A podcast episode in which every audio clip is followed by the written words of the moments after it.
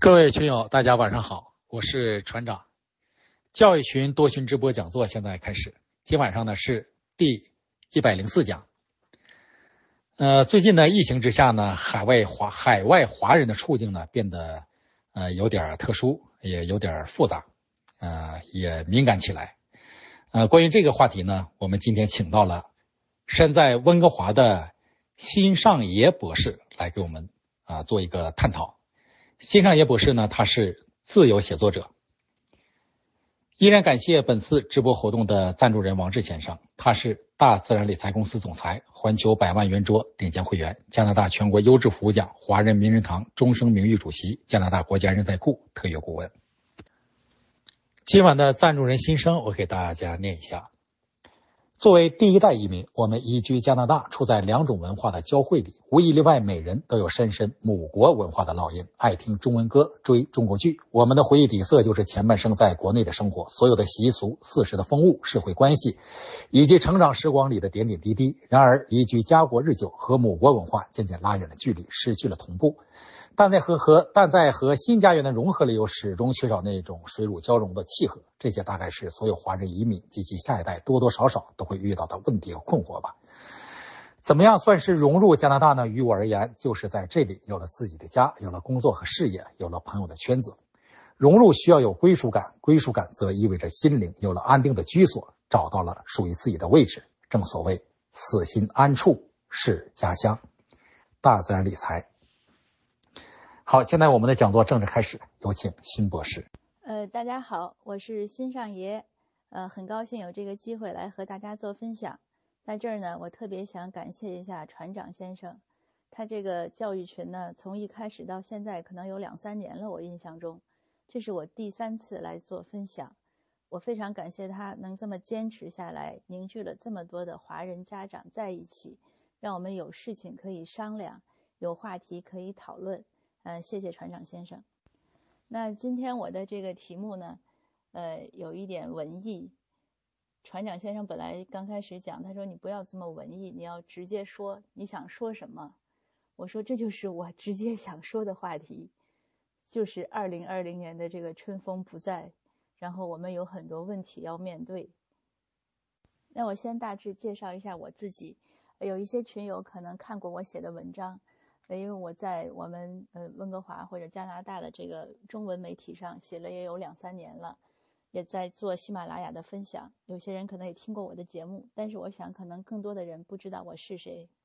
那个不知道是是正常现象，因为我呃非常宅，呃每天在家里，我我说我自己是作家散人，是坐在家里的散人，也没有去呃朝九晚五的上班，我主要的时间都是用来读书、写文章和思考。呃，有无限的情怀，但是呢，有限的才思，呃，但我自己觉得还是有一点那个值得肯定自己的，就是我能不断的呃超越吧。我经常会反思，然后想想自己有什么缺点，还有什么地方可以进步，就努力进步一下。嗯、呃，还有一大优点呢，就是我特别喜欢做分享，所以我说我是爱好分享的不专业的专业人士。那今天呢，也是和您从这个。呃，就是我们都是普通的加拿大华人的角度来分析一些问题。我今天准备的呢，有大概有四个话题的讨论。呃，一个呢是从捐助，就是一篇文章，是捐助海洋馆还是捐助流浪汉来来讨论，想看一下我们应该怎么关注这个社会，呃，用什么方法，什么样的心态。还有呢，第二个就是关于排华问题，是排华呢还是玻璃心？呃，第三个呢就是。如果我们假设我们认认定了现在有一些种族歧视，其实说排华可能也不是很很确切，应该因为排华是还是要政治层面来考虑。那现在如果有一些新冠相关的种族歧视，我们应该怎么办？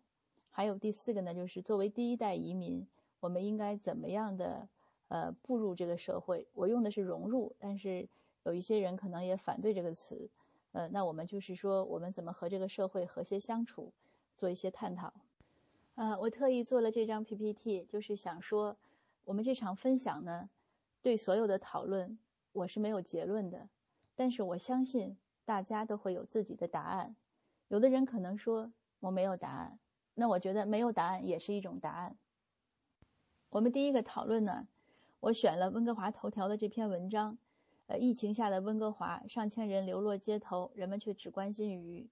这篇文章呢，我我等讲座之后吧，我可以把它转到群里。这篇文章的大意呢就是这样，因为我们温哥华呢有一个水族馆在斯坦利 Park， 在那个里面那个水族馆呢很受小朋友喜欢，可是疫情之下呢都关门了，水族馆呢就发出呃号召和呼吁，说没有门票呢，他们他们没有办法维持，因为那个鱼类的饲养需要很多费用，所以呼吁大家捐钱。呃，第一波捐捐钱捐钱之后呢，呃，就是当然响应的是是人们还是比较踊跃的，然后又有另外一个组织帮他们设计了一些口罩，呃，放在他们的那个 gift shop 里卖，我自己也买了，还买了那个毛绒玩具什么的，就是又也是希望资助他们。但是我看到这篇文章的时候呢，呃，给我一些启发。这个文章就是说，呃，当然他他首先是说，他说、呃、这个水族馆的那个。呃，财务呢，可能不是不是说的是那么严重，呃，关键呢就是他认为呢，温哥华街头有上千的流浪汉，呃，还有一些呃性工作者，呃，还有一些呃，比如说难民，这些呢都是很需要帮助的弱势群体，这些人呢应该比鱼类更能得到，更需要得到大家的帮助。呃，这样一篇文章呢，呃。在我看来呢，其实是一个呼吁人们关注弱势群体的，呃，但是我为什么选它呢？就是它很超乎我的预料。文章发出去呢，我刚开始看呢，觉得挺好，也点了赞。后来过会儿呢，又要去看的时候呢，因为要要转给别人，一看呢，就有很多条评语，我把评语摘录了一些，呃，发在这个 P 做了 P P T， 这是我想讨论的。这些评语呢，就是我也把它归结为。呃，三点三条，一一条呢，就是斥责这个作者说他没有爱心，呃，说怎么能呃忽视鱼的存在呢？还有一些这个动物保护啊、权益，呃，还有一类呢声音呢，就是说流浪汉呢是，呃，咎由自取，是自己选择的生活方式，呃，不需要就是太多关心，呃，还有一个另类的声音呢，是我比较触动我更深的。呃，那个人呢，他说，那个读者他说，他也捐了款，但是他也在网站，就是在温哥华海洋馆的网站上稍微看了一下，就发现确实有一些值得讨论的问题。呃，我不知道大家能不能点开那个图看的呃清楚一点。呃，他那个就是那个去调查的，做了 research 的那个呢，他就说，二零一七年水海洋馆的状况呢，是捐款费用呢扣掉百分之五十。就是捐了九百六十四万，那就差不多五百万呢变成了捐款手续费。当然这个我就很奇怪，因为一般的不知道为什么会有这么高的捐款手续费。然后又说海洋馆的工资呢开开销比较大，呃还有其他的一些，就一共列了四条。这一点给我的触动是什么呢？这一点给我的触动呢，呃其实是就是让我觉得非常值得学习的，就是我们有爱心。我们要关心这个社会，呃，我们去捐钱，我们去出力，我们去发出自己的声音。但是同时呢，我们也应该加强一些，呃，对这些东西更多的了解。就是我自己，这个当然用我们这个词可能不太恰当，因为可能很多人做的已经很好了，但是我自己从来没有想过去做这些 research， 所以看了这位读者的留言之后呢，给我很大的触动。那对于说对流浪汉的一些负面的评价呢，也让我觉得很深的这种触动吧。呃，这个其实我想各位可能也有自己的看法。嗯、呃，我还是那句话，就是我们没有结论，但是每个人都有自己的看法，有看法就就 OK 了。呃，这个就是值得我们去去考虑，我们对这个社会的认识有多深，然后我们如何能更深入的去认识它。为什么要这样做呢？道理也很简单。我们来到温哥华，我们来到加拿大 sorry 我们来到加拿大，我们是第一代移民。我们如果想在这儿过得好，我们就应该努力的了解这个地方。这个可能任何，不只说移民吧，比如说我们大学毕业去一个新的城市工作，可能也是需要这些必要的这些步骤。那换一个国家当然更需要了。那这个第二个讨论的问题呢，就是呃，这一段我也很关注的一个问题，我想大家可能有些朋友也比较关注，就是呃，我说这个排华呢，可能不确切，应该说是，呃，新冠相关的种族仇恨是不是已经有了？将来会发生吗？那是真的发生了呢，还是是玻璃心？当我们把这些问题，你其实在很多聊天群里可以看到，呃，每个人的看法都不同，呃，可能有的人是因为来的长短，或者对英语的熟悉程度，或者法语的熟悉程度，或者是不是在这边上班，或者怎么样，就是可能很多人的身份决定了，就是每个人的这个境况决定了不同的感受吧，可能也有个性。像我有一个读友就说，嗯，为什么我说融入这个词可能不太确定？因为前一段有一次说融入，他就讲，他说要什么融入嘛？我觉得我在哪儿我就是主流，我为什么要融入主流？所以这个可能也是每个人的个性不同。但不管我们是什么样的处境，什么样的身份，就是我说的身份就是个人的这种对自我的感知啊，就是自我的一个肯定，呃，认知。还有呢，就是不管我们的心态啊、性格怎么样，呃，有一些客观事实呢，呃。可能还是很难回避的，比如说，呃，三月二十七号，我这个有贴，这个图片上应该有，美国 F B I 就说，他他的评估呢，确实美国针对亚裔事件的，呃，仇恨在增多。那另外，三月十四号，德州那个那个事情，那个惨案，可能很多人都看到了，就是一个十九岁的一个一个歹徒吧，他在商场里随机砍了一家人。因为那包括两个孩子，因为那家人是亚裔，他以为他们是 Chinese， 呃，其实他们应该是缅甸华侨还是缅甸人，但总之是就是应该是和 Chinese mainland 没有什么关系的，就是因为相貌，然后就被他袭击，而且他就是认为这家人在传播病毒，所以当当年当时那个特朗普在 Chinese 就是用 Chinese 命名病毒的时候。就是我我说他就是在污名化病毒的时候，我非常反对，呃，这个我有一个明确的观点，也和大家讨论，呃，有一些朋友呢不同意我的看法，他认为是我多心了，他说这个病毒就是从，呃，中国开始的嘛，那为什么不可以命名？我说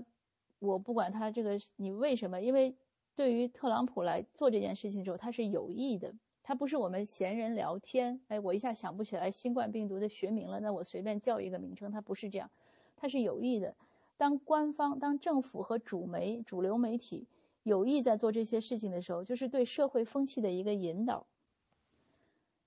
像今天的，呃，应该是昨天，可能 Global News， 我觉得它，我就说它是个 fake news。他先是发了一篇文章，然后又在他的那个，就是晚上我说他是那个。加拿大新闻联播 National News 里面又说，他说他竟然说海外华人支援中国，就是发回口罩啊那些 P P E 是是中国政府有组织的，并且有不良目的的。那个新闻大家可以搜一下啊，我后面放了他链接了，我们都可以看一下，呃，怎么看待这个新闻。但是我认为这样的新闻呢，就是一种极端的误导的信息。他故意用了一些呃，可能应该是微信或者是中文媒体的报道，他把那个报道里的两两句话呢翻译成英文，然后用很大字放在，因为我看的是电视新闻，放在他屏幕上，说每一位海外华人都是武士，然后又说怎么怎么样，呃，这个为什么说是误导呢？因为确实有的人讲说，呃，一般的像加拿大社会。呃，我们很包容，我们有爱心，我们很平等，我们有很多很多的优良传统，所以呢，不应该有种族歧视，或者主流声音呢是对种族歧视说不的，这是没错的。但是在任何一个社会和国家，都有很多没有思辨性的人，或者缺乏思辨性的人，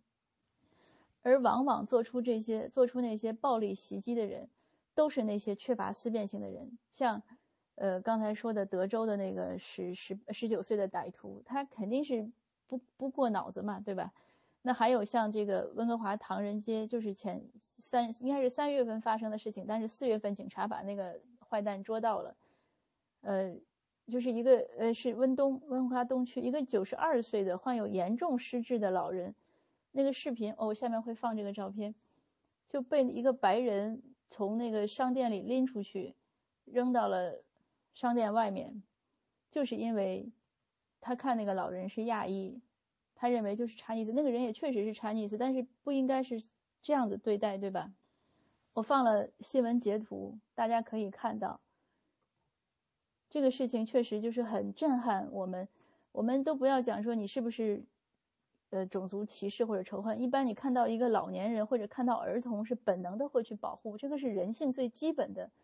但是他都没有。然后再看到那个我放了两幅截图，另外一个截图呢是被扔出去的时候呢，正好有一对可能应该是夫妻，但应该不是华人，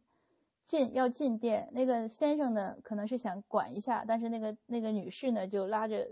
他不让管，就他们俩后来就进来了。然后那个白人呢又出去，因为他看那个老人摔倒了，他就把他给拎起来让他坐起来了，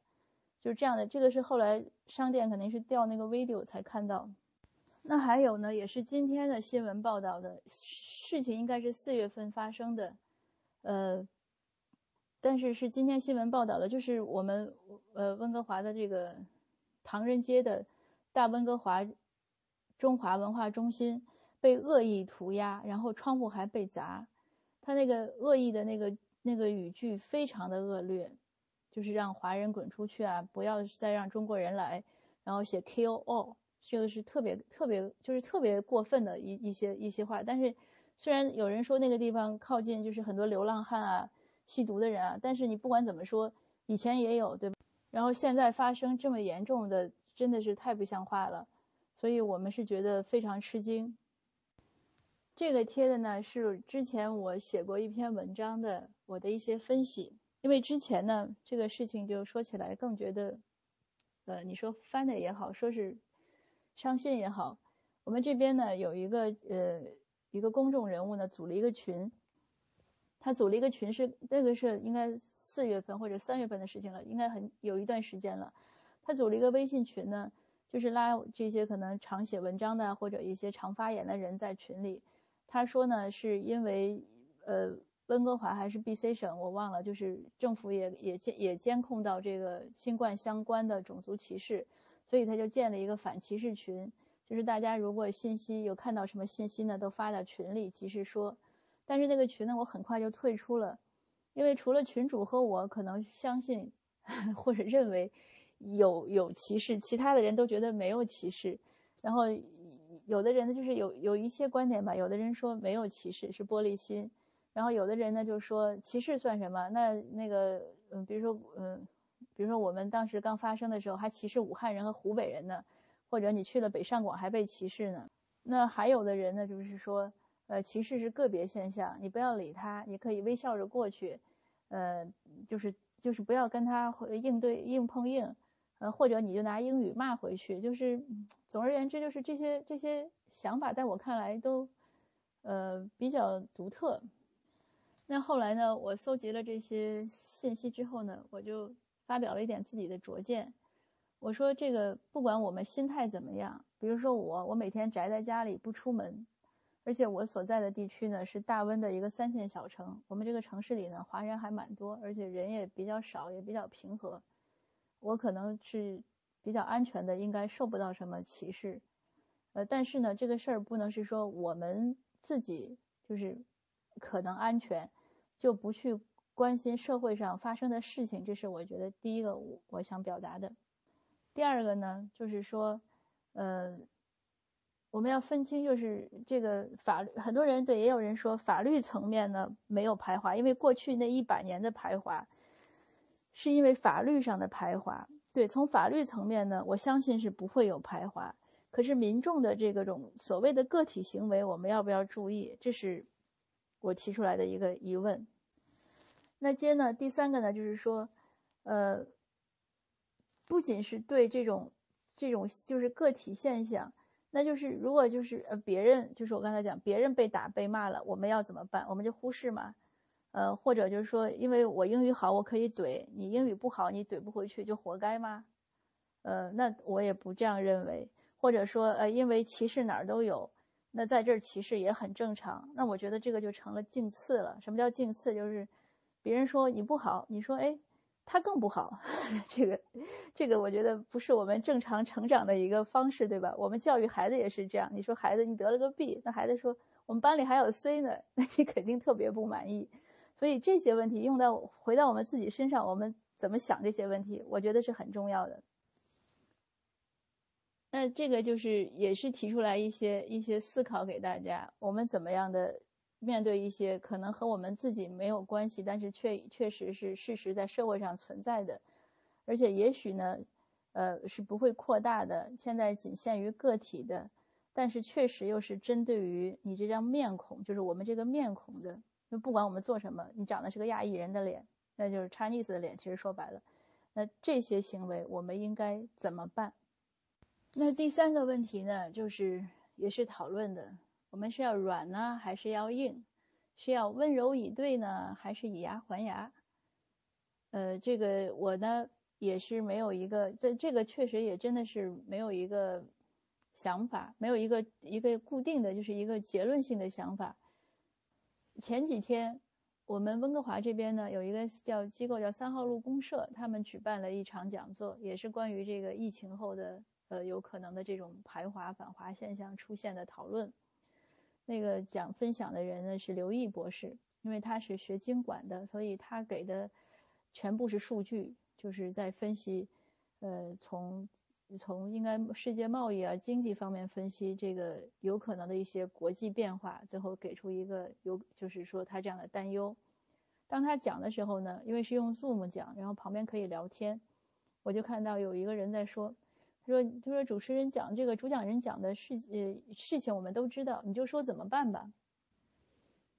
但是我想呢，无论主讲人说怎么办，可能都没有用。因为一个社会一个族群是个体，我们也没有统一到思想那么统一，或者说能一刀切，谁说怎么办大家都怎么办吗？那我们觉得比如说投票说了这么多年，可是我们投票率还是垫底的，是吧？所以呢在这儿呢我选了先选了杨安泽和林书豪，正好这两天他们都写了文章，呃，我就选了他们各自的一段话在这儿，也是供大家讨论。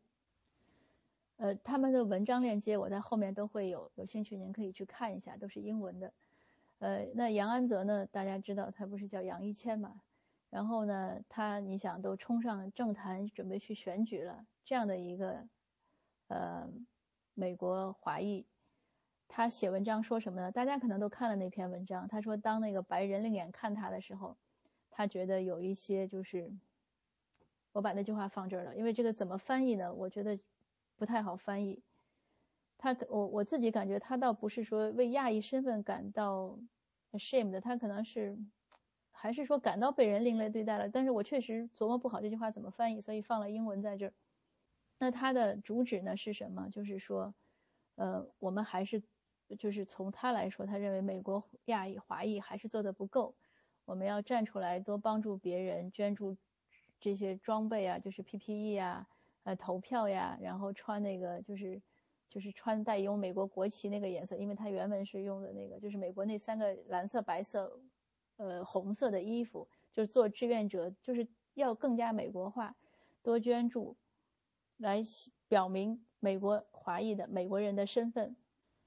他说到这个，就是美国穿国旗颜色的衣服，也是无独有偶。我是三月十三号从美国回到加拿大的，因为之前我在我有大半年是在美国和加拿大两边跑，因为那边也有亲人需要照顾。呃，我在美国的时候呢，旧金山就已经开始有这种就是中国人的华裔的超市被砸，饭店被就饭馆被砸的事情发生了。呃，当我反对呃川建国污名化中呃病毒的时候呢，我有一个朋友他就说我理解的太不够深，呃，他认为不是个事儿，我就说了，我说那这些饭馆被砸了，他说饭馆前面为什么不挂不挂美国国旗呢？你挂美国国旗，看他还敢砸吗？我说那将来加拿大如果发生呃这种仇恨事件呢？他说那你门口挂上加拿大国旗，那我觉得可能也是个方法，我没有试过，但是我我我想说的是，就是杨安泽这个想法。可能也不是一个，就是不是很少数，大概还是有一些支持者的，就是我们要为，就是华裔应该为美国或者加拿大社会贡献更多，这是一种想法。那另外呢，几天之后呢，林书豪写了发了一个声明，嗯、呃，他呢，我我觉得就相对来说，我觉得要硬气一些吧。他就首先他说不公平，然后他呢是在为自己的亚裔身份感到自豪。然后他其实呢，其实我觉得他这个模范少数族裔的这概念，就是在否定，就或者一定程度上的，也许在否定杨安泽的这个说法。呃，我很认同他，他说这一点，他就说我们不能只关注自己的家庭的成就，或者我们小群体的成功，我们要勇敢的站出来反对这些歧视和仇外，而不是说，呃，以德报怨，对吧？如果我们以德报怨的话，何以报德呢？这个话我觉得就是《论语》中很多话，真是千古的亘古的智慧，呃，应该是我我认为是跨越族裔的、跨越文化的。就是这个道理，如果我们被打了，我们还很友善，那别人对我们好的时候，我们应该怎么表现呢？表现呢？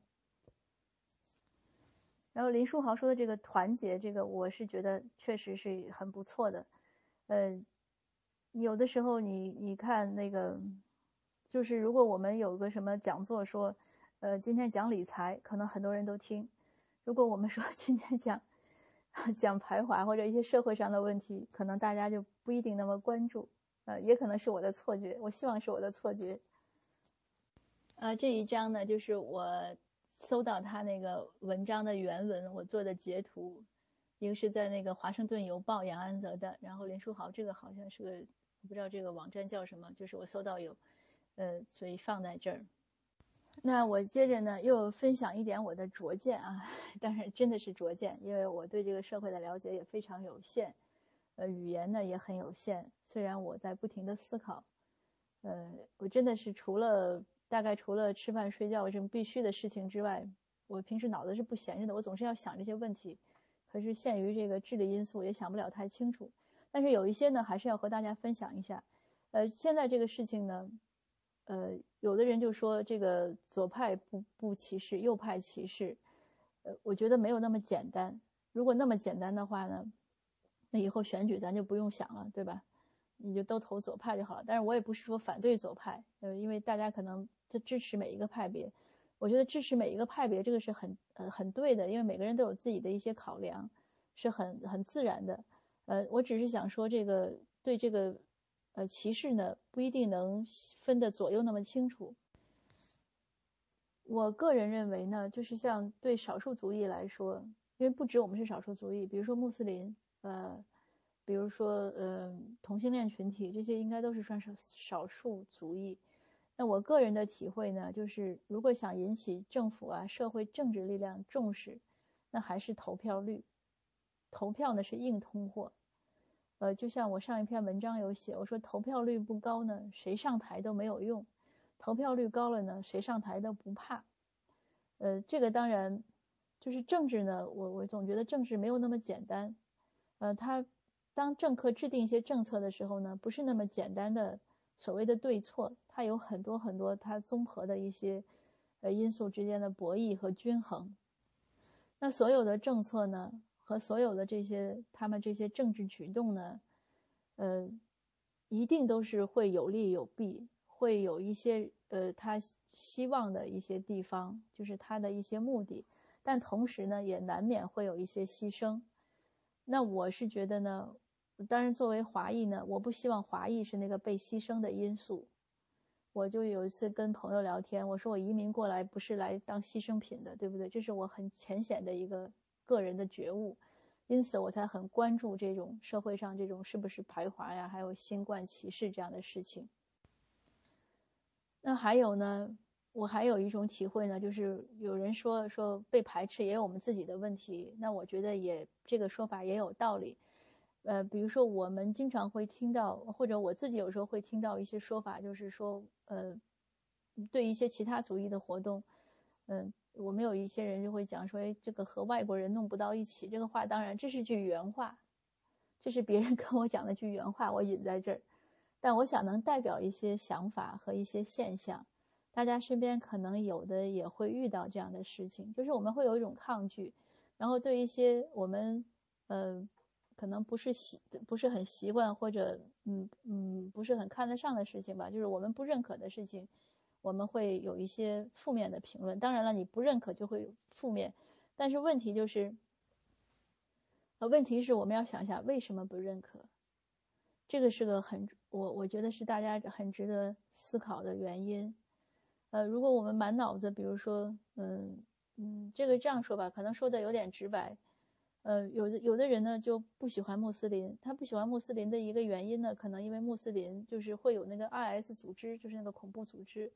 但是也要分一下，就是恐怖组织不代表所有的穆斯林，那所以有因为一个，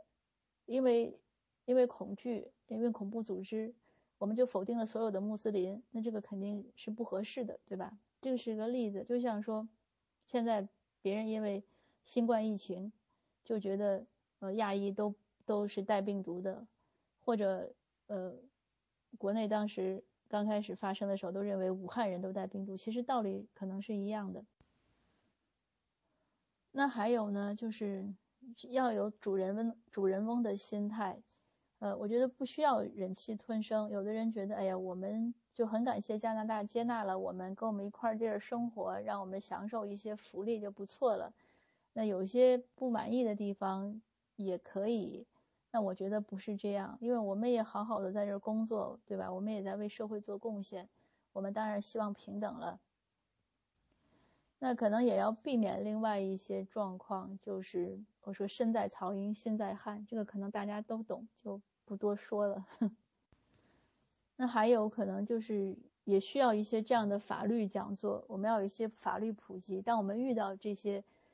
呃个案的时候，我们应该怎么样的去处理，比如怎么样的维护自己，怎么样保护自己的安全，怎么样去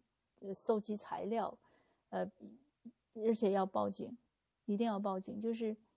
有些人嫌麻烦就可能不想说了，但是这个其实不是你一个人的事情。就像有人打了你，你一声不吭，他可能下次还想打你。他打了你，你这个有有反反反抗，有反对，他下次就得慎重一点了。我这儿呢还有一一篇文章呢，呃，是《洛杉矶时报》的一个一个文章，是韩裔的一个演员叫庄赵呢，可能他姓赵，他发的文章，呃，他好像还比较有名气。呃，我最后选了他最后一段。它这个题目呢是这样的，但是它整个文章呢还是在讲一些现象。他就说我们呃不能就是作为亚裔不能对一些事情假装没看见，像鸵鸟一样。呃，他最后的这个他最后的这个结论呢，我蛮欣赏的。我贴了英文在这儿，大家都可以看。但是我觉得归结起来一句话呢，就是拒绝歧视，从我做起。他就说。首先呢，那你拒绝歧视呢，也有一点就是我们不要歧视他人。呃，如果我们去歧视他人，呃，去歧视一些其他族裔，或者去歧视一些其他个别的人，这个总体来说呢，就助长了这个社会的歧视的风气。另外呢，还是《论语》的话，就是孔子说：“己所不欲，勿施于人。”这应该是一个人的基本的良知和修养。就是孟子说要养浩然正气嘛，对吧？因为我觉得这个就是你很简单讲，说你周围，我们周围都会有一些人际交往的圈子，会有一些朋友熟人。如果那大家之间都很友善，那这个圈子可能就越来越友善。如果彼此之间都很挑剔，呃，很刻薄，很计较，那这个圈子的风气会怎么样呢？呃，我想道理是一样的。那还有呢，就是要对被歧视零容忍，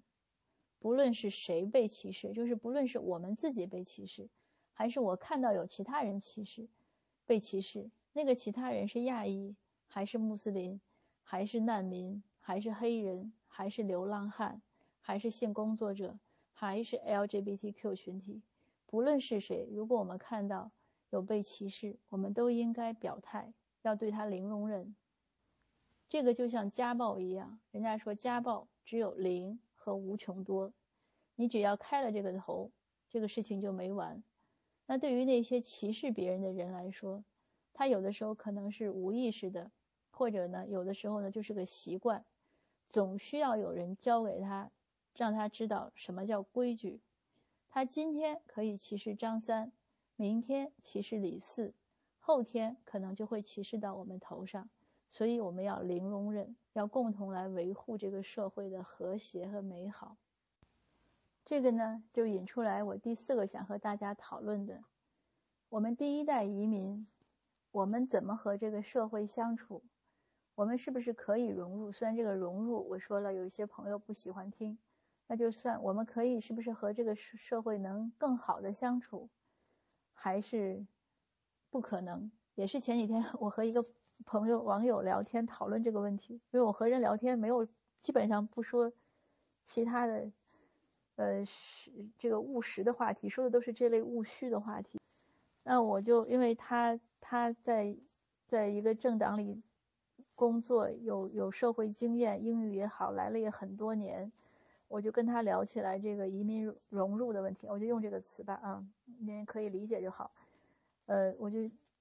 跟他聊这个聊这个话题，没想到他很反对，就是他就是就是很轻描淡写的讲，他说第一代不可能融入，他说你别想了，都是瞎费劲。嗯、呃，因为他是基督徒，他就举了个例子，就是说，呃，那个摩西，呃，在那个那个什么那个地方转了四十年，然后才走出那个埃及，对吧？出埃及记。当然，我觉得他那个例子可能讲的也有道理，因为他说这个。四十年嘛，一代人就基本上没了嘛，那就靠新生代了。嗯，他讲的也有道理，他说因为很多成年人的思维模式呢是固化的，呃，所以很难。但是我为什么要主张就是这个融入呢，或者和这个社会更多的了解和更多的和谐相处？呃，我为什么这样主张？就是其实。反过来说，就是我们第一代移民，我们要成为孩子的榜样，还是要成为孩子的负担呢？我有一个同学在多伦多，他也来了二十多年了，他就讲，他说他他同事，因为他在工作，他说他同事中经常会有一些，呃，也是少数族裔，像越南裔啊或者什么裔，就是小年轻的人说他们的父母呢不肯学英语，到现在呢很多事都让他们办，他们有抱怨，就觉得这些父母太不精进了。那如果这样的父母呢，其实就是孩子的负担，对不对？那孩子的榜样是什么样呢？就是我们来到一个新地方，我们不管有多难，我们勇于接受挑战，勇于承担责任，我们勇于开创生活，而且能建设出来，打拼出来一片新天地，让孩子以我们为荣，让孩子觉得啊，这就是这个，如果他们将来遇到困难，他不怕，因为他知道他的父母也不怕，就是我们会有一个以身作则，言传身教这样的一些作用。那关于怎么样的融入呢，肯定第一个就是学英语啦，或者学法语啦，那其他的还有很多，比如说我刚才有讲，我觉得对文化的接纳呀，或者至少是了解，对不对？呃，对加拿大历史和地理的基本的一些常识和了解，对政体的了解，呃，投票了，还有入籍了，啊，还有做义工，呃，做义工也是这样，也是有朋友跟我讲，他说其实我们华人呢不应该只满足于捐钱，我们应该多去做义工。那捐钱呢，当然也很了不起，也很棒，但是可能在做义工的时候呢，会有更多的一些收获和一些，呃，付出和一些给就是一些附带的一些价值吧。我想他讲的是有道理的。呃，而且毕竟嘛，你说说的再，呃，再功利一点，对吧？如果如果你每天在那个地方展，就是瘦一下，人家知道哦，是你。如果你捐钱呢，当然捐钱也很棒了。然后我说，如果就是和做义工相比呢，捐钱呢，我们其实是隐藏在那个，呃，数字的后面。那只有只有负责人知道，只有那个记录记账的人知道，有多少 last name 是 Chinese 的 last name， 对不对？对西人喜欢做义工和投做义工的投入，我一直很感动。我以前也写过一一些文章，我很佩服他们。我们如果华人家里有两个孩子，我想父母是不会带着，就是为了一个孩子，比如为了老大，呃，去两个人做义工，然后把老二带到那儿去玩玩一天。我们可能不会，但是我遇到过不止一次，他们会，他们对做义工的那种投入啊，然后那种不计时间成本。不计辛苦，然后也不求回报的那样的精神状态，非常让我感动。那我想大家肯定看到周围有很多很多这样的现象，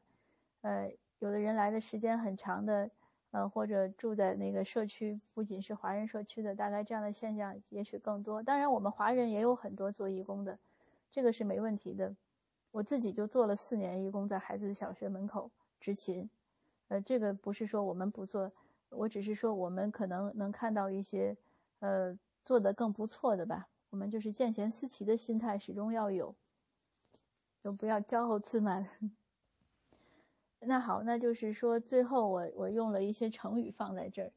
呃，每个人可能都会对这个这个事情会有一些反应，遇到一些挑战啊、困难，或者对加拿大这个社会都会有自己的一些看法，就是千人百态，一定各不相同。呃，这个都是很自然的。